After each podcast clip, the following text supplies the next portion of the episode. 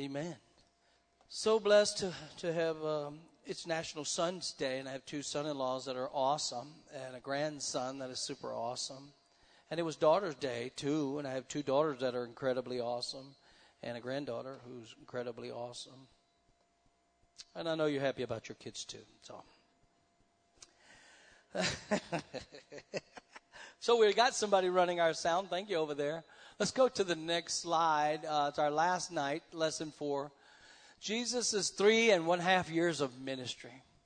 So at the baptism, he turned 30 and he left uh, the temptation of Christ in the wilderness, and that's where we're going to find. Next slide, please. Um, this, remember, we talked about him being all the way in Galilee in Capernaum, all the way back down to Jerusalem, all the way to the to the um, uh, Jordan in the uh, area of Perea, and uh, and so in Judea over here, the west side of the Jordan, Perea, the right side of the Jordan, the Mount of Olives, all of these different places, um, and Jericho, and the woman at the well in Sychar and Samaria. Uh, and so I gave you a few handouts, and hopefully you can look at that later and take some time to check that out. Did somebody have a, a comment or question? I heard. No? Okay. Well, just holler if you have something. But um, in John chapter 2, you see John records six miracles. He didn't take all of them. There's a, a host of miracles. Some uh, say 36, 39, 40, 42. Uh, and John also says if we recorded every miracle he did, we wouldn't have enough books in the whole world to record it. How many know the Lord did a lot? The Lord did a lot. so here's his ministry. Starts in Galilee in uh, John 2, 1 through 11. Uh, if you want to be there, you can be at John chapter 2, 1 through 11. no way we're going to cover it all, but we know you understand that, and that's why I gave you the handouts to go back. But um, John chapter 2. Uh, on the third day, there was a wedding in Cana of Galilee, and the mother of Jesus was there. So I'll stop right there. The third day is what I want you to see. The third day. So, so uh, since Jesus left the region of Judea, where John the Baptist was to go, uh, and, and, he was and he's going to Galilee. Okay, so now his ministry starts in Galilee. He was away from home now for about two months. During this time, he's baptized by John. He spent 40 days in the wilderness, and he had returned to the Jordan to recruit his first disciples from among the disciples of John. I don't know if you remember that or recall that, but we think when he called the disciples, he called all 12 lickety split. They all followed him, and that was it. So he called them, six of them at least, from the God, from the disciples that John had. John had a big following and a crowd. There's plenty of pizza and salad over there, guys. If you're just coming in, and some tea and some water and whatever, and some coffee. Um, and so he picks um, he picks uh, Andrew and Philip, and Andrew finds his brother Peter, and uh, and then uh, we have Nathaniel and John and maybe James, his brother, right? James and John, the sons of Zebedee. So about six. And they follow him to Galilee and they, they, they're with him as Jesus goes into the synagogues. Well, the synagogue was very important. We talked a little bit about it last week. When you're away from Jerusalem in the temple, uh, a Jew who would live in another city far away didn't, couldn't, couldn't go to the temple every day uh, or to, to the house of the Lord, the temple of God. So they would have, if there were 10 male, uh, Jewish males, uh, at least 20 or married or something like that, then they would make a synagogue in that town. And Nazareth, even though a small town, had a, had a synagogue. So Jesus went back to the place of his birth, back to that area of Galilee. He starts teaching, and the people were amazed, amazed at his teaching.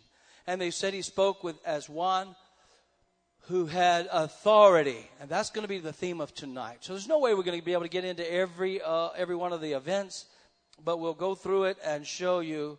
Uh, the first miracle the Lord did was the miracle at Cana, Cana of Galilee, which we just looked at in John chapter 2. The third day there was a wedding in Cana of Galilee, and the mother of Jesus was there. Both Jesus and his disciples were invited to the wedding. So that's the six that we talked about. They're calling them disciples, but they they haven't, haven't yet uh, really latched on the way they will later when he says he calls the 12. Okay? I just wanted to put that thought there. Jesus attended um, uh, this wedding with his mother and the disciples. Uh, and when they ran out of wine, the mother of Jesus said to him, They have no wine. And Jesus said to her, Woman, woman, what does your concern have to do with me? Why my hour is not yet come? In other words, this has nothing to do with mind your business, mama.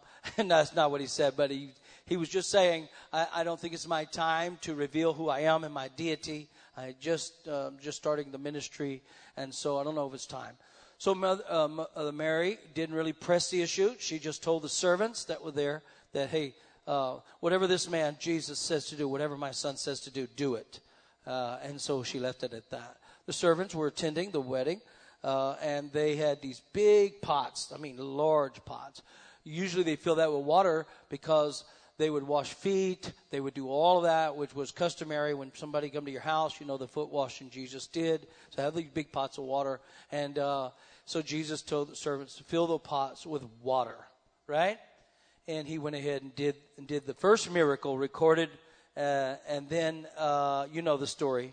Uh, John kind of gives us the story, but but um, they draw out some water, uh, some the um, the wine, and the master of the feast uh, took it, and the master of the feast had tasted the water that was made wine and did not know where it came from. But the servants who had drawn the water knew the master of the feast called uh, the bridegroom, and he said to him, Every man at the beginning sets out the good wine, and when the guests have well drunk, then the inferior wine. You kept the good wine until now. So this was the beginning of the signs Jesus did at Cana of Galilee and manifested his glory, and his disciples believed in him. So, so you got to know that that Jesus is uh, is stepping out, and he's becoming popular. He's he's got authority. So I want you to to see he's a man who speaks and lives with divine authority. Next slide, please. Uh, let's define kind of that authority because because it's it's it's important that we we catch that. The word translated into English as authority is a strong word, and and it deepens uh, the meaning. It denotes permission, privilege, power, rule, control, influence. And there are two Greek words. I might have that up there. Two Greek words. Um, well, it's not up there, so you take it in your own notes. The first Greek word is dunamis, uh, meaning power to do something. He had power, he had authority and power. That was divine. The source of his authority was from the Lord God, the Father, right? And remember, Matthew 28 said, All authority has been given unto me. Right there at the Great Commission. Remember that? How much authority? All authority. In the Greek and the Hebrew, all means all. And so the two Greek words, dunamis, and then there's exousia, exousia uh, uh, and that means authority or power or the right to do something. So not just the power to do it, but the privilege, the right to do it, because he is the one in authority. And so a person has authority, ability to give direction to other people. That authority is limited to areas, but Jesus' authority is more comprehensive. It is, it is authority from heaven. Amen? And now he's in a culture where a religious culture with a bunch of religious leaders who are, are all about authority, right? The scribes, the Pharisees, all these people, the pecking order, they love the fact that they are in control. And then even Roman rule. There's the Roman authorities, right? So Jesus walks into that. He's about to show out his authority over all things. It surpasses all other authorities as he said, All authority is given to me. And he demonstrates it very well. Uh, one example is in Matthew 8, Matthew 8, 5 through 13. If you want to look there, we find a good example of authority. It's the Roman centurion who came to Jesus asking for the healing of a servant. When Jesus asked about going to the centurion's home to heal the servant, the centurion responded with a statement on authority. Okay? Said, You don't have to go to my house. He was a man who was uh, himself under authority and had others under his own authority. And when he gave orders to those under him, they were uh, ordered to carry it out. And it was simple as that. He received his orders from those over him and he carried them out. So the centurion knew that with authority comes the right to command. And he said, You don't have to come to my house, Lord. Just send a word and my servant will be healed. how many know the Lord did? The Lord did send a word and his servant was healed from that moment. So, um, so this is power. Power to see that the commands are carried out. And the centurion didn't just say this to brag about his own authority. He was acknowledging that he re- recognized the authority of Jesus, and Jesus had both the right uh, and the privilege uh, and the power to give healing to his servant. That could exercise the power. Uh, he also had authority in teaching. Um, uh, he teaches with power uh, and parables and prophetic teachings. He's, um, he's the Messiah. John said there's one coming. He is the Messiah. And so, as the uh, news got spread about the authority of Jesus as he's speaking in the synagogue, last week we left off in Luke 4. Remember when he, uh, he went into the synagogue? They were amazed at his teaching because he spoke as one had authority who was speaking greater than the scribes and the Pharisees. He had more understanding and knowledge than the scribes and the Pharisees. So they were happy about it in Nazareth, his hometown.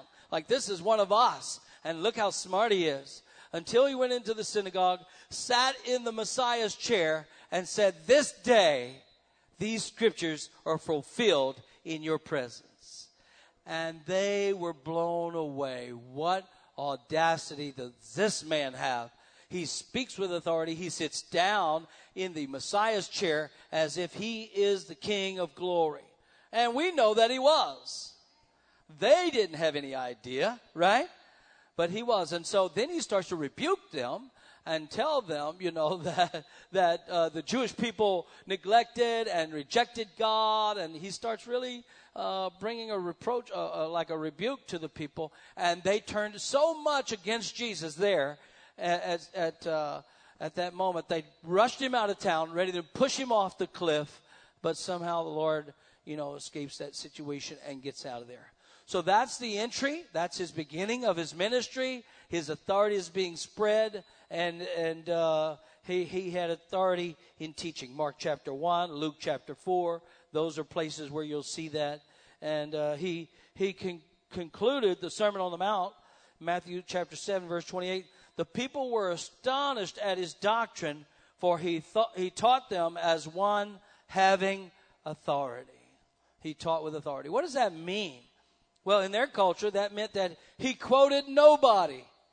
So the religious leader, the scribes and the Pharisees, every time they quoted the rabbis, when they quoted some, they, they said something, some source of information. They said that came from Gamaliel, or that came from the rabbi, this guy, or that guy, or this commentary, or that commentary.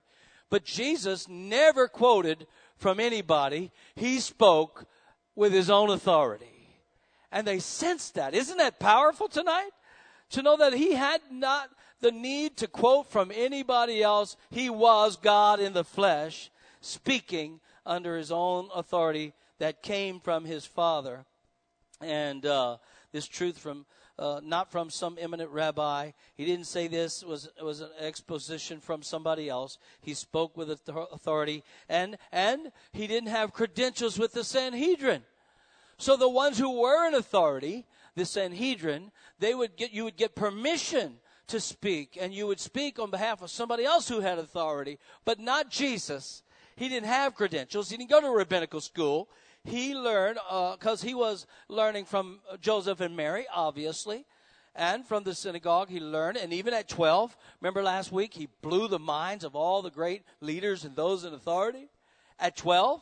So now he's 30. Now he's 30. How many know there's a whole lot of learning between 12 and 30? And he's anointed, and he's already uh, taken authority over Satan. Get thee behind me, Satan. Man shall not live by bread alone, but by every word that comes out of the mouth of God. It's really wild because he is God. He's God in the flesh, and he's not going to succumb uh, to man. He's not going to be have to answer to man because he he is God and he's in authority. He didn't have to push it, he didn't have to tell everybody, uh, and he taught with one who had authority, with power. Uh, like I said, there's about 40 parables. We gave you a handout. Uh, well, I think there's a, a, slide with some parables, maybe seven parables. Let's see. Um, 40 parables, 40 miracles. Can you slide that next slide, brother? Uh, he has authority over. There was go further and see if there's a, a slide about parables. There you go. So, miracles and parables. So he spoke he spoke parables so that they can understand his teaching. That didn't really get going until about the middle of his ministry. He did speak in some parables to bring clarity to the people, like they didn't quite understand where he was coming from, the interpretation. Okay? And so he had to speak in parables to make what he's saying clear. On his miracles, though, there's seven different kinds of miracles, obviously 40 or more, 42 some say. But but he fed thousands of people, the feeding of the 5,000. Remember that miracle? How many how many loaves of bread and, and fish did he have? Two fish, five loaves of bread, and fed 15,000 people. How many know that's a miracle? That's, that's beyond a miracle, right? And so he cast out spirits. He had authority over that. He healed the blind, the deaf, the sick, the injured, the infirmed, turned water into wine. He controlled the water and other elements of nature. The wind and the seas obeyed him. The waves shushed and stopped, right? And so he feeds 4,000, he feeds 15,000 or 5,000. He caught a, a surprisingly large, a large amount of fish. We talked about that Sunday night in Young Adults. 153 fish. They actually counted them, I guess. I don't know what the point of that was, except that they needed to know that they couldn't catch anything, and then all of a sudden Jesus cast, cast your net on the other side, and they catch 153 fish. Right? Not to mention the fish he already had on the grill. I don't know where they came from. What about the fish? What about the fish that he, he, he they said who we pay taxes to? He go and they go and they get a, a fish and he, and fish had the amount of money he needed for the taxes was in the fish's mouth. I mean, oh, that's a miracle. That's a miracle. I hope if the taxes keep being raised, we can go fishing and find all the money we need in the fish's mouth. Raise people from the dead, including himself. So some scholars don't count uh, the resurrection. Some they don't count the ascension. They don't count uh, all the miracles that he did in his own life. But but all those things are miracles. He raised Lazarus from the dead. He was friends with Mary and Martha at Bethany, and we looked at the map. So you can go back now. Go back to the other spot on on um, teaching with parables. Uh, yes, ma'am.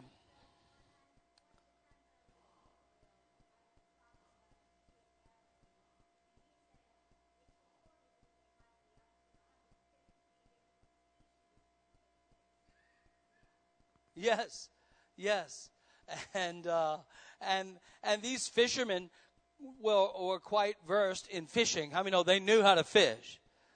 This was their career, but they fished all night and caught nothing. And and yet the Lord comes and says, "Hey, hey, try it again." you know, try it again. And and different times he would call them into the boat, and he'd push the boat out, and and uh, and for different reasons, maybe the crowds were so large he had no more room on the shore, or maybe for amplification off the water and against the banks, you know, or whatever, or whatever to get to get amplification for the large crowds. Uh, but how many know it's a miracle just that that many people could hear him? Now we know this. We know that a lot of the crowds only followed him for what they could get fish and bread, right? Fish and chips. That's what they follow the Lord for, to see what they can get out of him. But he's, he's mesmerizing them with his teaching. And uh, he said many times, You heard that it was said, but what? But I say unto you.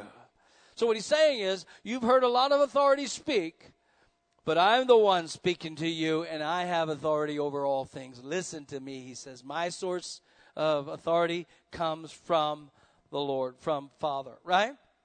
And so he blew them away with his doctrines.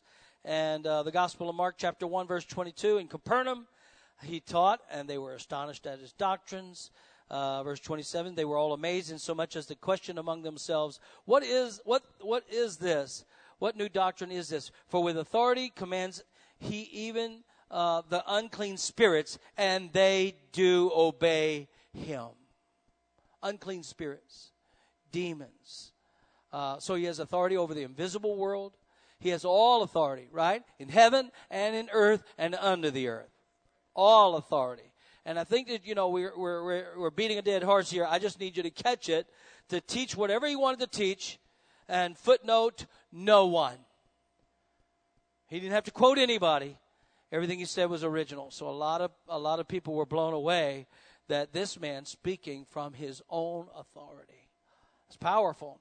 He had authority to cast out devils, tremendous authority. He had authority to forgive sins, to forgive sins. Let's keep going and see what else is I put up there. I just want y'all to take some notes if you wanted to. Um, he did many miracles and spoke many parables so that they can get the message. And the message was the kingdom of God. That was the message, right? And when they heard the kingdom of God, the first one, when he was in Jerusalem, the first one to hear that, when he was in Jerusalem doing miracles and different teachings, uh, and people were gathering in the beginning, early days, was a guy by the name of Nicodemus, who was part of the Sanhedrin. And what did he do? He came to him at night. Why do you think he came at night? He's a secret agent man, right? He's a secret agent Christian. He, he wasn't sure, maybe, that some scholars believe maybe he didn't want everybody in the Sanhedrin, his religious leaders, to find out he's speaking with this guy. So, what did they think about Jesus? What was their perception? He blasphemous. Who is this guy? Who does he think he is? He's speaking like his, with his own authority. Does he think he's Messiah? I heard that over in Nazareth he sat in the Messiah chair. Isn't this Joseph and Mary's son? So Joseph wasn't mentioned at the Cana of Galilee at the wedding. He wasn't there. It's some scholars believe he might have already been gone that quickly. And although he says, even though they say, isn't this Joseph and Mary's son? What they're saying is they, they always referred to the parents. That they always used the parents. So Joseph might have already been gone, and Jesus is stepping up to the plate. He's only got three and a half years. So as we breeze through our last class here, 30 more minutes or so, 45 together, we got you, we, you've got to know a lot of stuff is happening in the first part of his Galilean ministry and then there's four Passovers, four Passovers he goes to. One he didn't get to go to, the third one, but he did. The fourth one was when he went and uh, and crucified, right? The trial and all that. So the so the first one was 12 years old. The second one, he turns the tables. Now listen, I want to I want to talk about the turning of the tables because to me that was pretty incredible, powerful, authoritative action. Nobody goes to the temple without authority from the chief priests of the Sanhedrin. You don't have authority to go in there.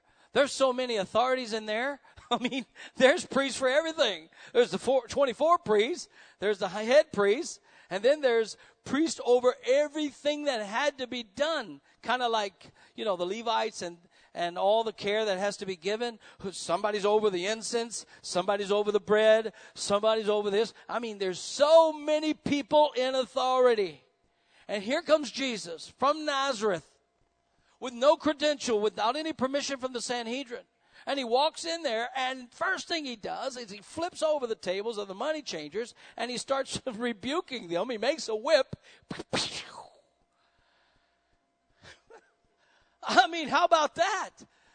How many, how many of you think that he got the attention of the leaders, of the religious leaders?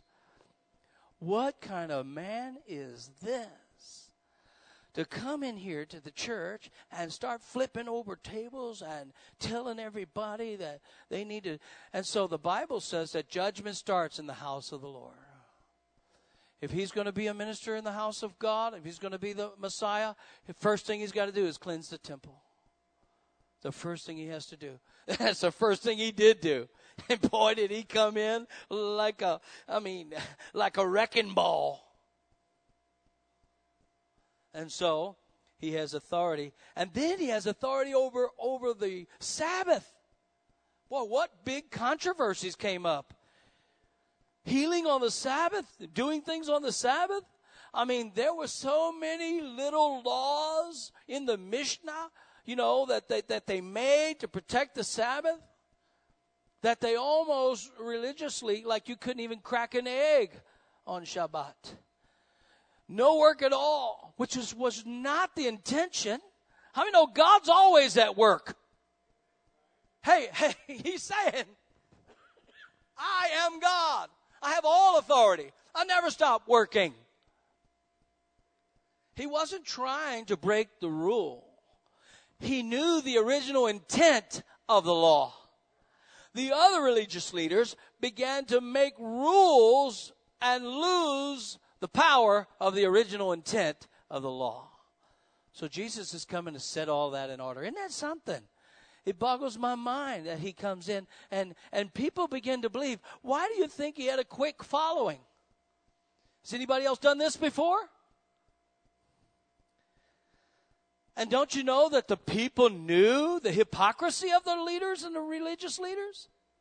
They knew it. They were being ripped off. They were bringing sacrifice for their sins to the temple. And the religious leaders were saying, you know what, your sacrifice is not good enough. Come and buy mine. Your little spotless lamb has too many spots. Buy mine. It was a money making operation. Corruption had set in to the house of the Lord. Can I ask you folks something? Does anybody believe corruption has set into religion in our day? Help us, Lord. And John the Baptist, he went in front of him, and how many know he was a voice crying in the wilderness?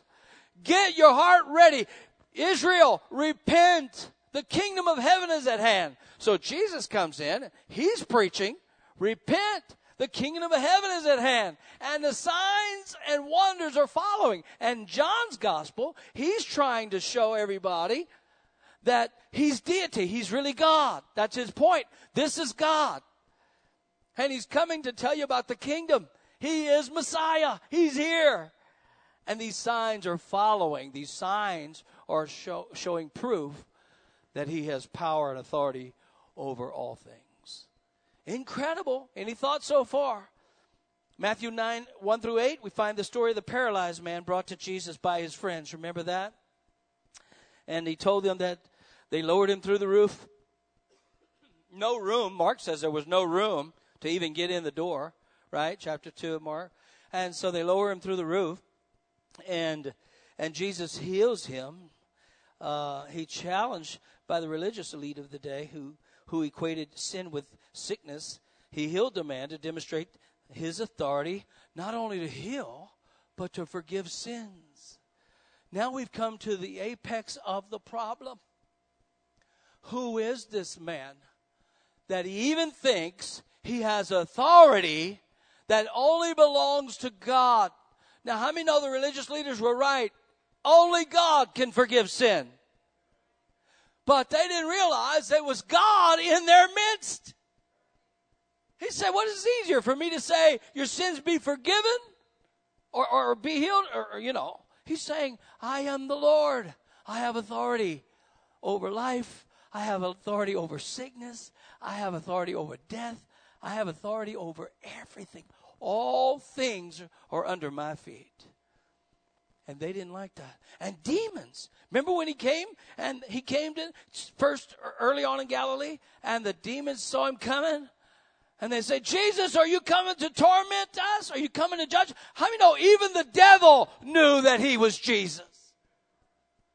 Satan and all of his underground imps and demons and spiritual invisible forces knew that Jesus was God and called him by name. But Jesus didn't go into a 12 step deliverance program. He didn't go into the psychological uh, gobbledygook to try to talk him out of being demon possessed. I mean, no, you don't talk and you don't meander and you don't negotiate with devils.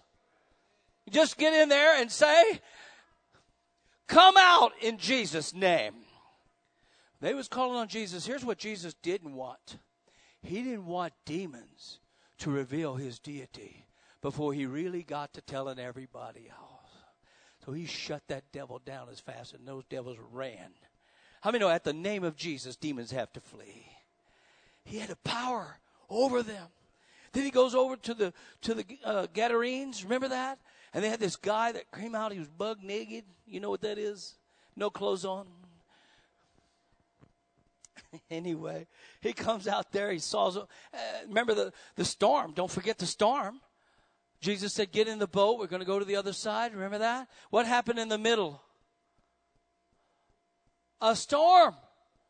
See, they were they were the way it was logistically. It was it was off. You know, there was there was winds that came in off off the mountain there, mountainous area, and would break up a storm real quick like. And those boys knew that. They'd been in storms before, but evidently this storm was a massive one. And let's, by the way, pray for Florida, right? About to get hit today. Maybe already hit, I don't know. Hopefully it went from a four to a two or down, lower, and lower, lower. Nobody get hurt. How many know the Lord can stop the winds?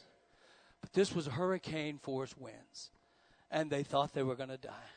And what was Jesus doing? Sleeping! He's sleeping.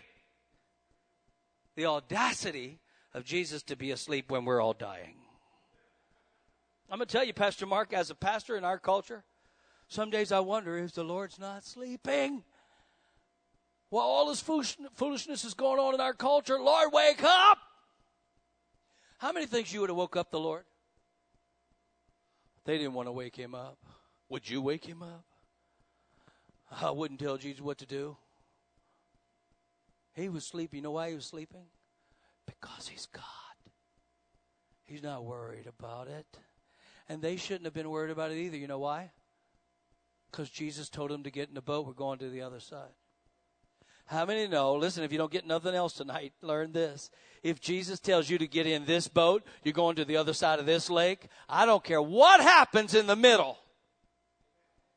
Jesus said we're going to the other side. How many thinks we're going to get to the other side? That's the gospel. When they got to the other side, you know the miracle. They, uh, he spoke to the winds, and even he had authority over nature. Authority over nature, creation. Winds, seas, stop, be silent, and phew, there they went. And they were blown away. They were blown away at his authority. Then he gets there, and that, that man comes out of the graves, out of the rocks, and he comes over there and he calls out on Jesus. And again, Jesus does a number on him, cleanses him. And these demons start a dialogue with Jesus. You read it. They knew he was God. How is it that we can't find out who he is when even the demons knew? And he, they knew he came to judge them, and he's, he's about to give authority over them. And he had the authority to put them in punishment forever, right?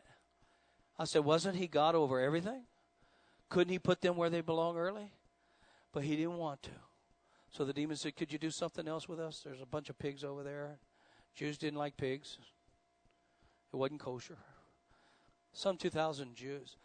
He said, What's your name? Jesus said, He said, he said My name is Legion. A legion in the Roman army is like 6,000 soldiers. I don't know how many demons was in this one man. But it went but it went into 2,000 pigs. Are y'all, are y'all hearing me? So those pigs come off the cliff and drowned in the water. And then the Bible says he sat there in his right mind and fully clothed. I don't know how many questions y'all have tonight, but I just want to know where the clothes come from? Man had no clothes. He, if he can heal him, he can bring him clothes, can't he? Surely he can. Kathy, you had your hand up?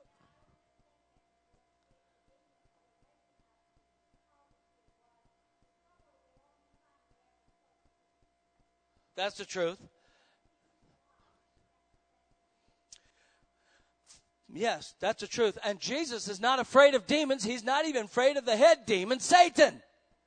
He told him earlier in his beginning, when he was tempted, Get thee behind me. You don't have any power over me. You can't tell me what to do. His own mother couldn't tell him what to do. I mean, oh, you got to have power if you tell mama you ain't doing something. Yes, who's that?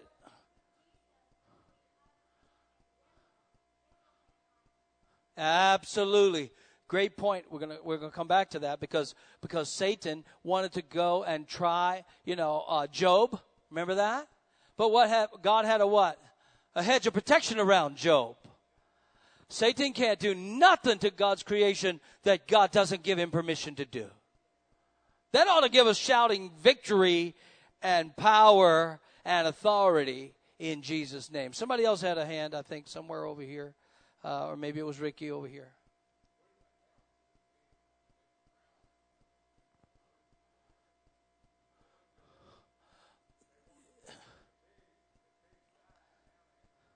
Pigs are dead. Demons are dead. That's all I can think of. I, I don't know. I don't know. But I do know that he was in his right mind. and uh, and and they were dead and therefore destroyed. Demons are destroyed, right? Bottom of the lake of Gennesaret. I don't know where they are, but what happened as a result of that miracle, or that deliverance, or all of that activity? What happened in the in the in the town of Gennesaret? Oh, they were mad at Jesus. They were mad at Jesus. Why? Because our pigs all died. Now they had no money. That was their source of income. That was their source of income. So Jesus is raising all kinds of havoc. And the more he would do, the more authority, the more power he'd show and reveal himself in truth and teaching and Beatitudes. I mean, the Sermon on the Mount, he starts teaching crowds, and I mean massive crowds, says he went to the mountain and he sat down and he began to teach. He sat down in the boat and began to teach. He cast out devils. He shut down the wind. He, and, and the people were getting aggravated, and then and then they they kept following because they couldn't deny one thing: this man is from God. What they didn't know was this man was God. Isn't that crazy? Who had their hand up? Yes, sir.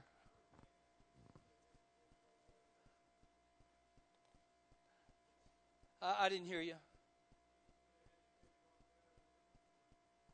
Well, that's the truth. He, yeah, he could have done anything. He could have. One thing he wouldn't have done is had a pig feast. Right? Because he wouldn't have had a pig feast because we know Jews didn't eat pigs. so, so we know what he didn't do. We just don't know what he did do. That's right. That's right. And so he's he's teaching, he's exercising authority. He is he's pre- preaching the kingdom, establishing the power to rule within the kingdom. And and yet it's not exactly what we would expect, is it? Because they were expecting a leader to come in with rule and power and authority take care of these hypocrites and religious leaders as uh, uh, as as John the Baptist didn't play pull any punches. He told it just like you vipers, you snakes. Jesus came with that same authority and uh, without any credentials from the Sanhedrin and laid it down. Man, he he spoke it uh, because he knew they weren't going to be able to kill him because he had a mission. Jesus wasn't going to die one second before it was his time. So they can threaten him, they can do what they want, a storm could come. Malchus could come after him. All the soldiers could come. Remember when they came after him? We will save that for the spring. But man, he just stood up and they all just went, ooh. What power. What authority. I mean, have you ever been in an anointed place, a service, and someone speaks an anointed word, and all of a sudden everybody just hushes with the power and the anointing and the authority? Can you imagine being in the place where Jesus is speaking? in the place where Jesus is moving in his power and authority. And, and, and, and, and the woman with the issue of blood, she just she just comes and she touches the hem of his garment and boom. A power just uh, exuded from him. It just was all over him. And and and and I and I think that sometimes we read the text and we go through the Bible, the New Testament, and there's so many testimonies, there's so many miracles, there's so many uh, parables and teachings, and, and he teaches on the kingdom, he teaches on, on divorce, he teaches on remarriage, he t- teaches on adultery, catches the woman caught in adultery, and when they think they should stone her, he does the opposite. He flipped it, he flipped their world around. He flipped their world around. We need authority who's going to come in and take care of these Romans, and he comes in and says, Hey, love your enemies. What? Almost a letdown to the disciples, especially the Essenes and, and those kinds of people, rebels who are ready to fight at the drop of a hat, right?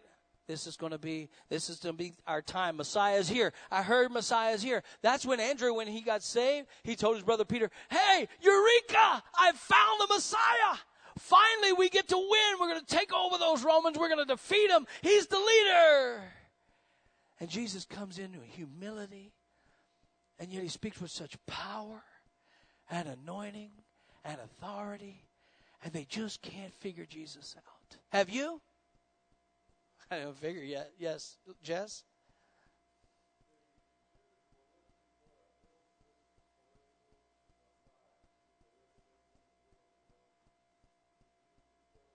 Yes. Oh, yes. Oh, yes. Well, Jesus also just, as he came in, he didn't pull that trump card, did he? Because it wasn't time for that. He's not coming at this time as the judge. He's not coming this time as the judge. He's coming as what? Savior. Savior. So when he goes into the colonnades and turns over the tables and all, he's saying, hey, you're stopping people from finding God. You're corrupting the church. You've turned this place, a house of prayer, into a den of thieves. I mean, he is hot as a firecracker. And so when you picture the lowly Jesus, you know, humble and sweet, uh, it's hard to imagine him with a whip and telling everybody just how the cow's going to chew the cabbage. Yes, ma'am.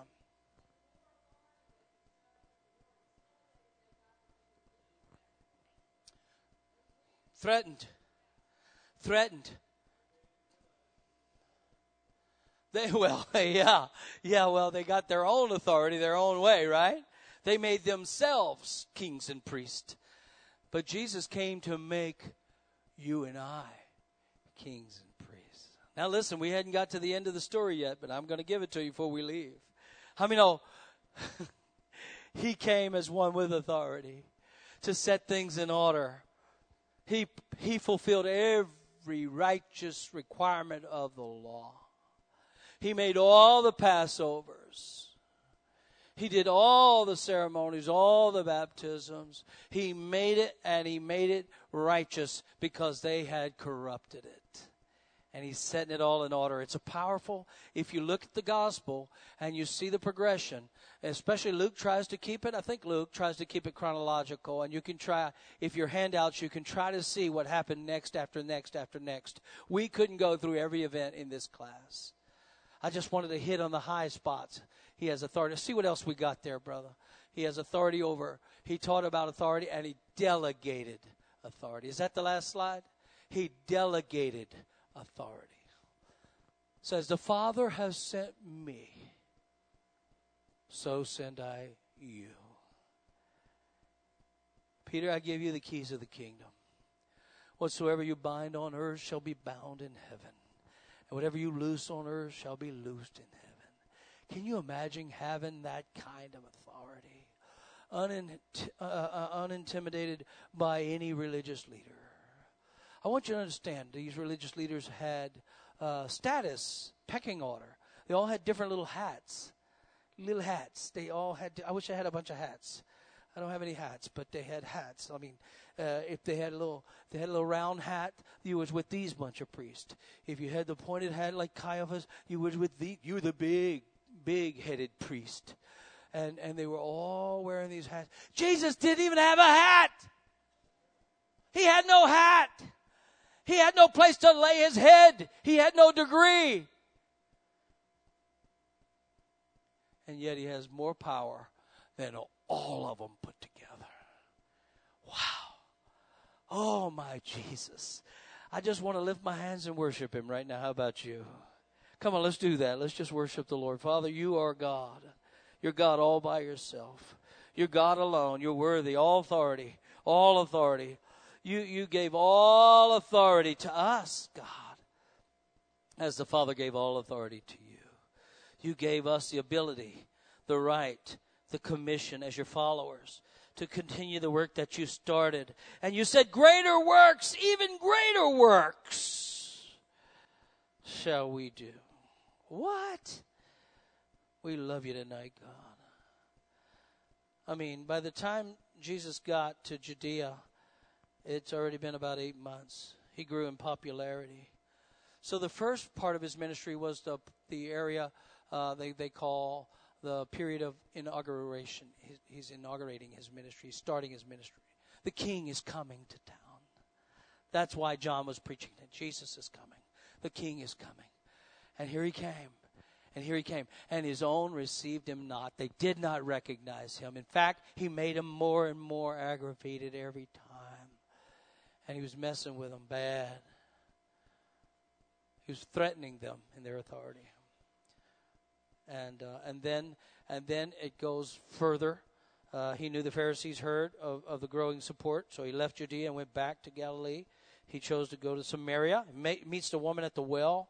Wasn't that powerful? And she alone testifies to us that that Samaritans had no clue. They were Jews and heathen mix. And they didn't worship in the temple. They weren't even allowed to the temple in Jerusalem. And they, they worship on the mountain. So they just they just all confused. And Jesus goes, says, I must needs go to Samaria. You know what Jesus did? Whatever he wanted to. You should write that in the margin of your Bible. Say, Pastor Ron, quote of the week. Quote of the week. Jesus did whatever he wanted to. He went where he wanted, when he wanted, how he wanted, to whom he wanted, and he did whatever he wanted. And he had to go to Samaria to talk to that girl. One lady. One man, Zacchaeus, come on down. One man, Nicodemus. One. Somehow he passed by all the crowds. He saw them and he moved with compassion because they were what? Sheep without a shepherd. And what did he call himself in John 10? The great shepherd of the sheep. They weren't looking for a shepherd, Chris. They were looking for a military leader. And he came as a lowly shepherd. Yes,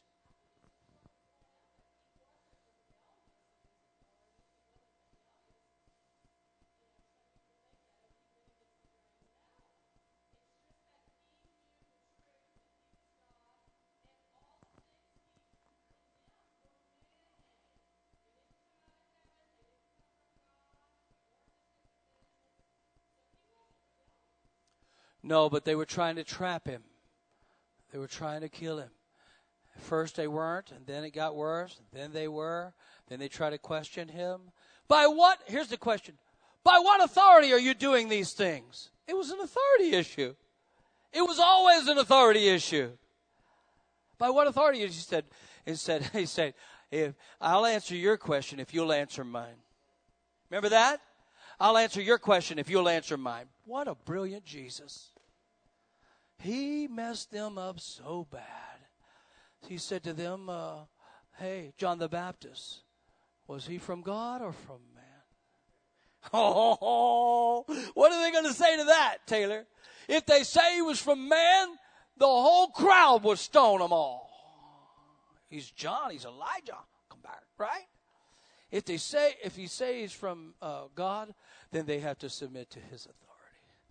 He, he said, they didn't answer him, so he said, You answer not me, neither do I answer you. I owe you nothing. I owe you nothing.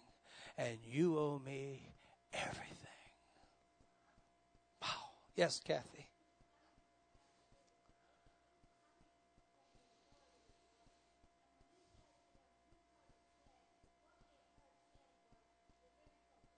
Yes, yes. Absolutely. He, he came to tell them, You perverted the truth. I am the truth.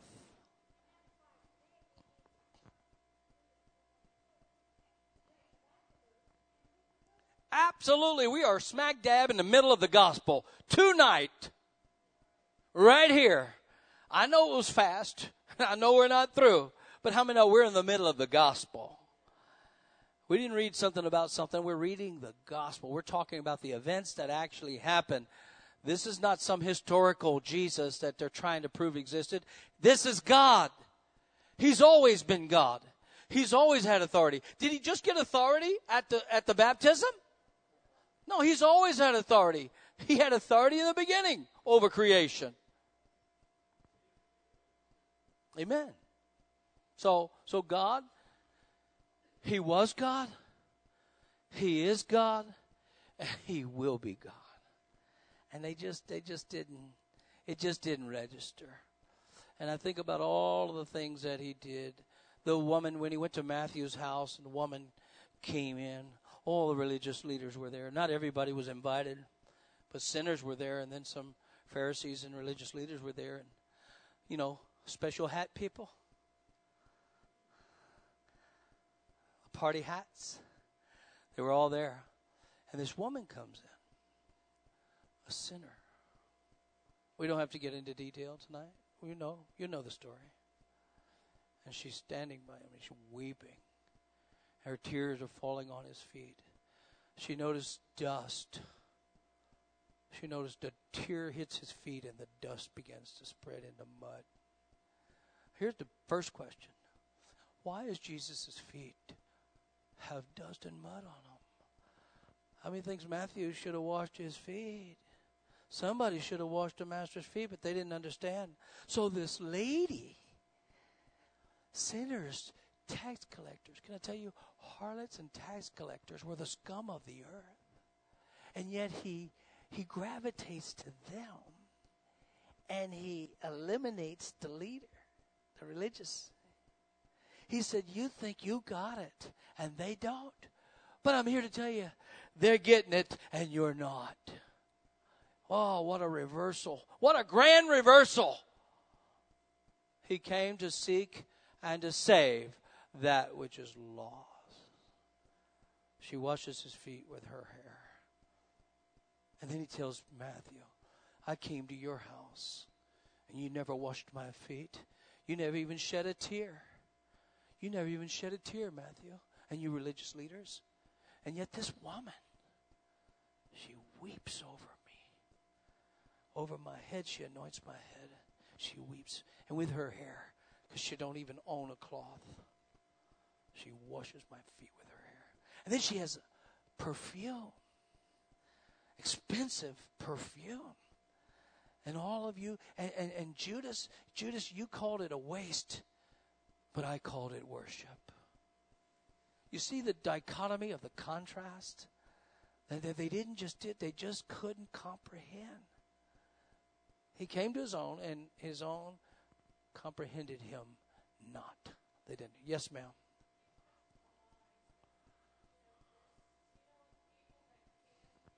Yeah, oh yeah.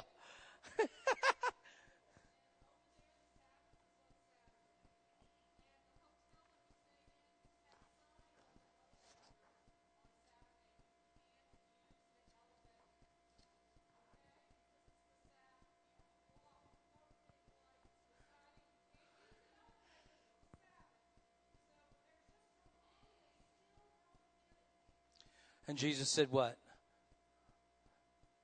Sabbath wasn't made for man, man wasn't made for the Sabbath. He got it all mixed up. He said, You're tithing and mint and all, you're doing all emotions and you're missing it. You're, you're swallowing swallowing camels and, and, and it's just you, you, you're choking on, on, on small things and, and missing the big moments. You're missing it. Yes. Who's who had something over here? Yeah, Mark.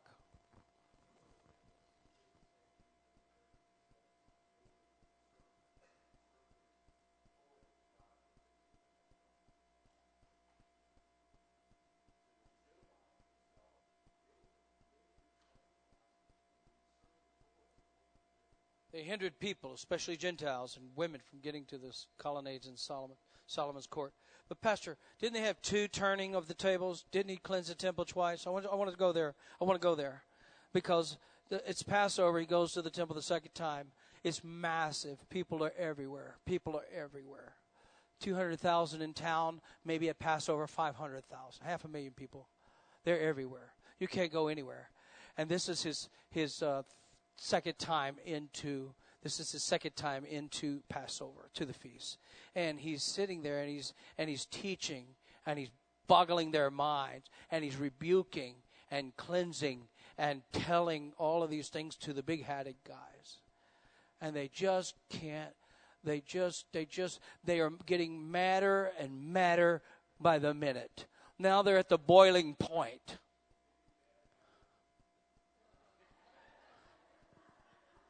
They would be Mad Hatters. That's exactly what they were. And I think, and I, and I have to think, Pastor Mark, Jesus was enjoying the whole thing. I don't know, maybe not. But it was a, it was, he was a reproach to them.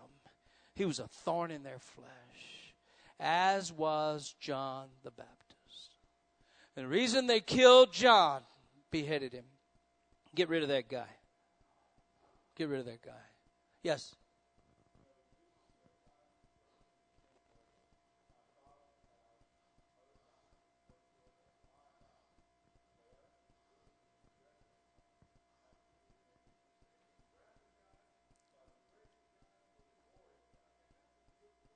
It is.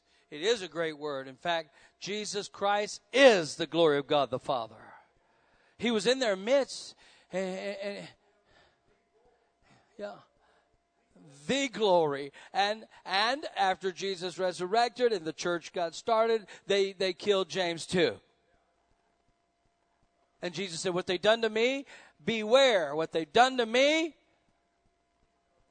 But wait, wait, but wait. There's more. The Father has given me authority, and I am going to give that authority to you. And he sends out the 12, and then he sends out the 70, and there's all kinds of activity going on. He says demons are subject to us, and the sick are healed, and the dead are raised, and all kinds of things are happening in the name of Jesus. So, so now, so now the, the Lord is multiplying his ministry kingdom is advancing. And his teaching is, is unbelievable. He's teaching everybody. Uh, you know, destroy this temple in three days. Show me a sign, that the religious had said. Show me a sign. He said, You want a sign? Destroy this body and uh, this temple, which he meant his body. Destroy this body and uh, this temple in three days. I'll have it resurrected. But they didn't get it. They didn't make the connection, the correlation between the temple and his body. They just couldn't see it.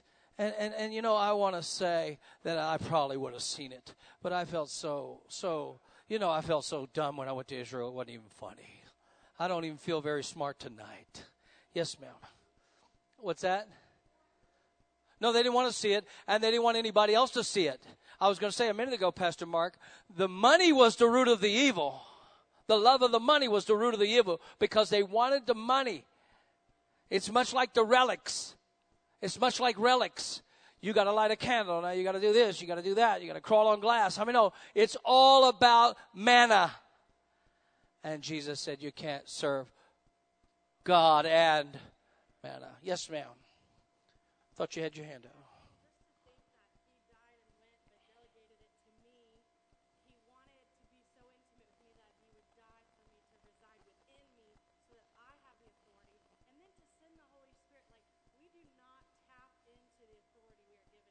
No, we don't.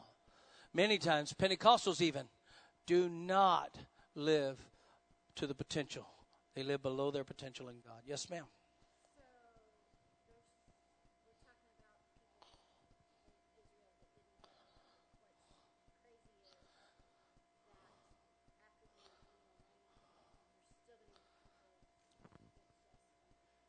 Truly, truly in the messianic kingdom, she says, even after the, the millennial reign, the thousand years, there'll still be people.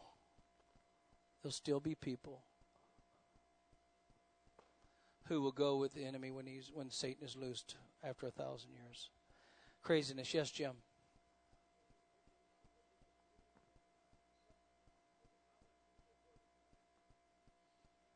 The religious people didn't accept him, but the common people heard him and accepted him because Jesus made himself available. You couldn't get a priest to come to your house from a million miles. You didn't have enough money. But Jesus said, Zacchaeus, come on down. I'm going to your house, buddy. Hey, Matthew, you tax collector, everybody hates you. You're the scum of the earth. But I'm going to your house. And they hated him for it. Mark, you had your hand up.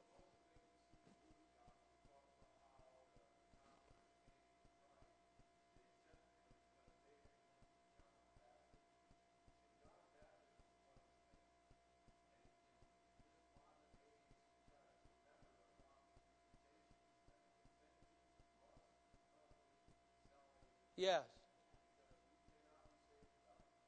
Yes. And you have to believe in your heart, as Romans says, chapter 10, and, and confess with your mouth your words, right? And so it's, it's, it's just uh, what's frustrating about trying to teach all of this as, as Nicodemus tried to come and, and uh, even here as a Sanhedrin, both Nicodemus and uh, Joseph of Arimathea who heard and could not deny because they knew the law in an impeccable way. They knew Jesus was telling the truth. You couldn't deny it. You had to you had to falsify it. You had to try to eliminate it. Uh, Pilate could find no wrong. Herod could find no wrong. But yet they traded Jesus for a murdering Barabbas. I'm not going to get to next year, but how many know next year we're going to pick it up? Hopefully you'll read the Bible before next year. But, but I'm just telling you, it's coming. It's kind of like a long, this shall be continued, okay? Yes, Jonathan.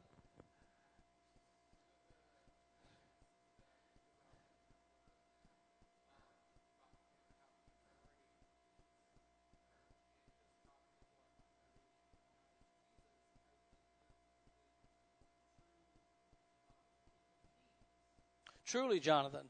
And if you remember when he came walking on the water, there he was, and they didn't recognize him. You know why? One thing that'll stop you from recognizing Jesus fear. He was so gripped with fear over death, fear of dying, that they couldn't see the living. Here's the living God, but all they could see was a dying man.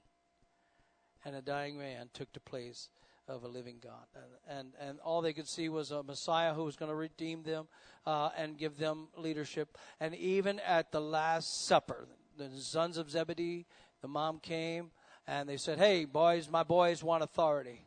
Can you give my boys authority? Can they sit at the right and the left when you come into your kingdom? So they knew he was coming into some kind of kingdom. And Jesus said, You don't even know what you're asking. Can your boys drink the cup that I'm going to drink of? And yes, Jonathan, he always reminded them of what's coming. He knew what was coming. And in the garden, he knew what was coming. And in the wilderness, he knew what was coming. And at the baptism, he knew what was coming. In the cradle, he knew what was coming. In the pre existent Jesus, he knew what was coming. He was God in the beginning, and he's God at the end. And he's God all the way in between. He's God. And you know what? He knows. Sunday night we were talking about Peter, and um, and Peter, uh, John 21, and I'm closed. I'm go home right now. I know you're ready, but but Jesus said, uh, uh, Peter, talking about Peter, and said, Peter, dude, you do you love me? Because Peter was really down on himself, discouraged, because he denied the Lord three times. He went back to fishing, to his father's uh, fishing nets, because it seemed like there was no hope. Messiah's gone, He's dead. Jesus said, "Do you love me? Do you love me?" Said, Lord, you know I love you. And then he said, um, You know what, um, Peter? you're right. When you were young, he said, you went about and you did whatever you want, young and full of energy. And when you get older, they're going to take your arms and stretch them out, and you're going to. And he spoke concerning Peter's death. But Christy and I were talking, we said, Jesus had the ability to see his failure and his future at the same time. So tonight, if you don't feel all close to Jesus, how many know all you do is repent and say, Jesus, come into my heart? All you got to do is say, Jesus, I've fallen away. I've walked away. I, I don't feel close to you. Come. Jesus, Jesus, uh, Peter said, uh, bid me come. And Jesus said, what? Come. All ye who are heavy laden, burdened, come unto me, and I will give you rest. Take my yoke upon me. Learn from me. I hope this series, in just these four classes, I hope it has drawn an appetite to you to get so close to Jesus. Jesus cho- chose 12. Out of the 12, he had three that were a bit more in- intimate with him. And they had faith. That's why he goes into the little girl that he raised from the dead. And, and he said, Everybody out. All the mourners, all the professionals we prayed, uh, that were praying here, that we paid to pray and to mourn. You had to pay people. I mean, oh, that's pretty sad. You got to pay people to cry at your funeral. That's what they were doing, professional mourners. He said, All of y'all get out. You don't really care about these people anyway. Get out. It's all about money to you. He said, Peter, James, John, come on in. They were there at the Mount of Transfiguration where his glory was revealed again. Right? They were there. And then there was one. And then there was one. John the one, not that loved Jesus. The Bible says, the one that Jesus loved. Man, at the end of the day, you know what? It's been a joy to be your pastor. If I croak tomorrow, there's something I want to hear. I would love to hear the Lord's words. There goes Ronnie Morein, the one I We always talk about us loving Him. But we never can fathom that He really loves us. He loves you. He loves you. Therefore, no devil's going to get you. No sickness is going to overtake you. There's no catastrophic thing that's going to harm you. No, no, no, no. No president's going to bother you. No financial crisis is going to depress you. You are the king's kid. I said, We are here. We got victory because Jesus walked in power and authority and victory all the way to the cross. And then he was elevated to the highest place. Nobody's ever gone lower than Jesus, and nobody's been lifted higher than Jesus. And here's what he said If, if I be lifted up, I will draw all men unto me. I pray this whole series has brought uh, a, a, a fascination in your heart.